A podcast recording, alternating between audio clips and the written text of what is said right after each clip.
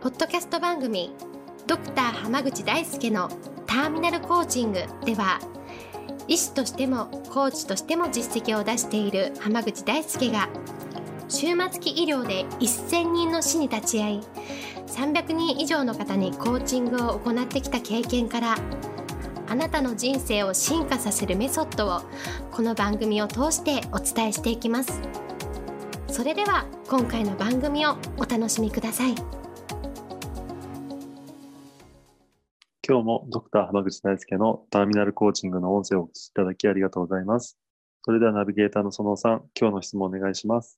はい今日はなんとなく何もやる気が起きていません先生の行動力の原動力となっているものはどんなものなんでしょうかという質問が来ていますよろしくお願いしますよろしくお願いします。はい。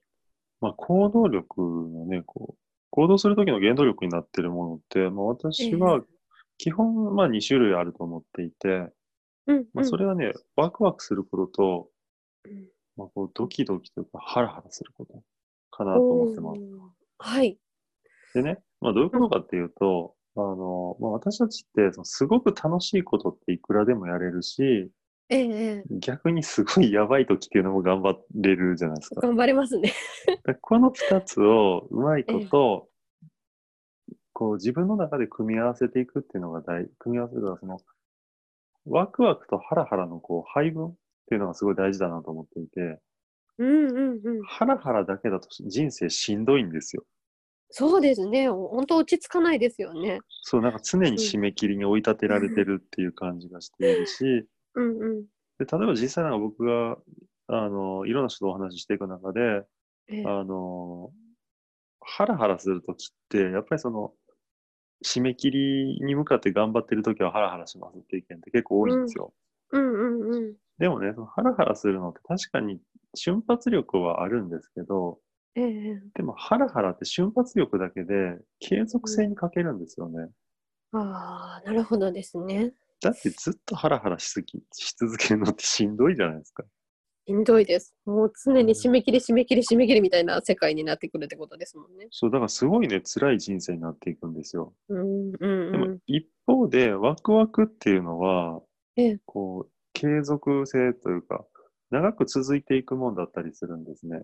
うんうん。だから、どっちかというと、僕はワクワクの方が大事だなと思っていて、うんうん。まあ、っていうのも、そのハラハラするその状況って、締め切りが迫ってる時がまあ一番多いんですけど、締め切りってはい。結局自分が決めた締め切りじゃないことがほとんどなんですよ。そうですね。その外でこう決められてるものの方が圧倒的に多いかなと思います、そうでしょう。うんだから、本当の意味でのこう原動力にはならないんですよ。ああ。なるほど。原動力は基本的にやっぱ内的なものの方がいいっていう感じなんですかそうね。やっぱりね、外からの原動力っていうのって、どこかこう、やらされてる感が出るんですよね。そうですね。うん、例えばですけど、まあ今、こんなご時世なので、うんうんまあ一日ゲームやってますみたいな人とか、うん。一日動画見てますみたいな人も結構多いじゃないですか。えーいらっしゃいますね。でもね、例えば一日最低8時間ゲームしないといけないんですとか、うん。今うん日中に動画10本見ないといけないんですみたいな人っていないじゃないですか。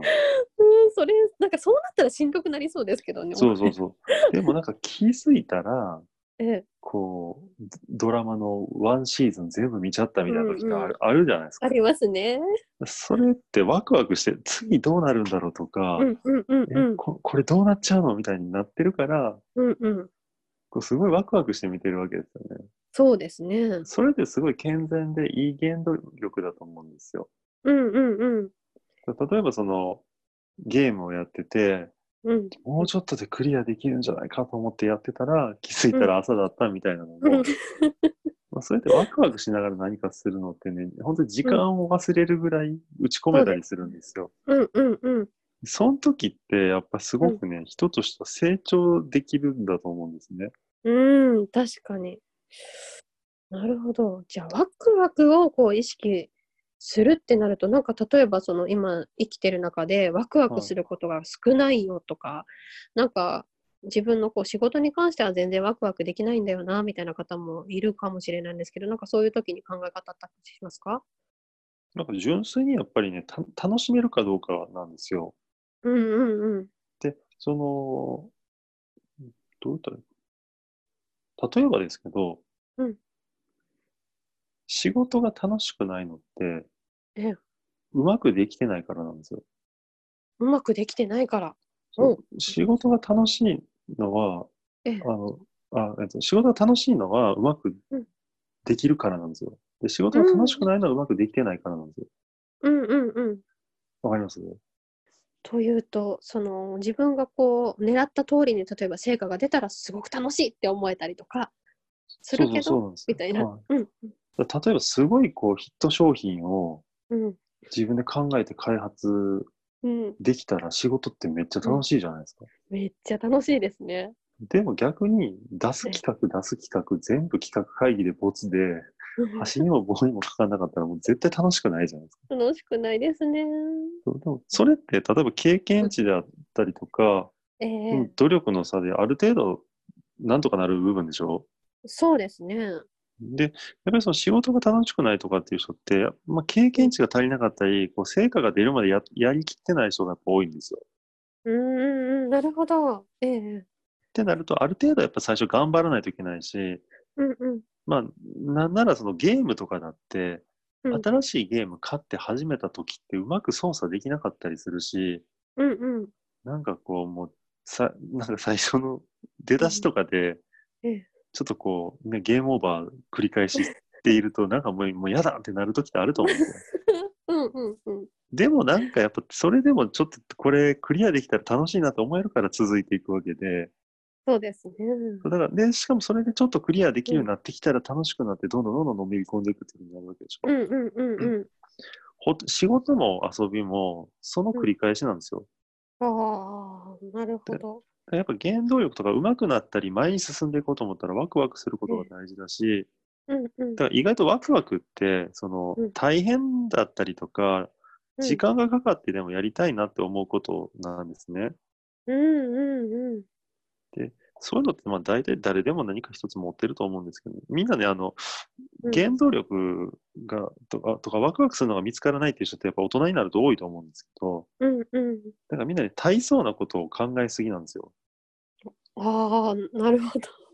別にそんなね、高等な何かじゃなくたって、うん。別に朝まで漫画を読み読み続けるっていうことだっていいと思うし、うんでもた例えばですけどね、漫画めちゃくちゃ読んでる人だったら、うんうん。おすすめ、あなたにおすすめの漫画を紹介しますみたいなサービスを開始したりとかしできるわけじゃないですか。そうですね。この時代、それだって仕事にしようと思えばできるわけでしょ。確かに。うんうん。だから、そういうふうな、なんていうのかな、あなたに最適なもの、だ要はその、ソムリエ的な、あ、漫画ソムリエみたいな。そうそうそう、立ち位置になったりし、なれる可能性があるし、ゲームだって、あいやあなたはその、こうそういう、なんていうかな、性格だったらこういうゲーム向いてるよみたいなのが、場合によったら仕事になったりするわけなんですよ。確かにそうですね。それをこう、まあ、コンテンツというか、なんか発信したりしたら、あなたの言うこともっと教えてくださいみたいな人がね、来てくれて、もっといろんなその自分の好きな話をできる可能性もありますからね。そう別に本当に身近なものでもいいから、なんなんでもいいから、すごい好きだなって思うことをええどんどん突き詰めていくっていうのが、うん本当に人生良くなっていくためのポイントかなと思うので、ぜひね、こう、うんうんワクワクっていうのはそう大し大層なワクワクじゃなくて、ちょっとでもワクワクするなって思うことって、どんどんチャレンジしていっていただきたいなと思います。なるほど。ありがとうございます。では今日はこれで終わります。ありがとうございました。ありがとうございました。本日の番組はいかがでしたか？番組ではドクター濱口大輔に聞いてみたいことを募集しています。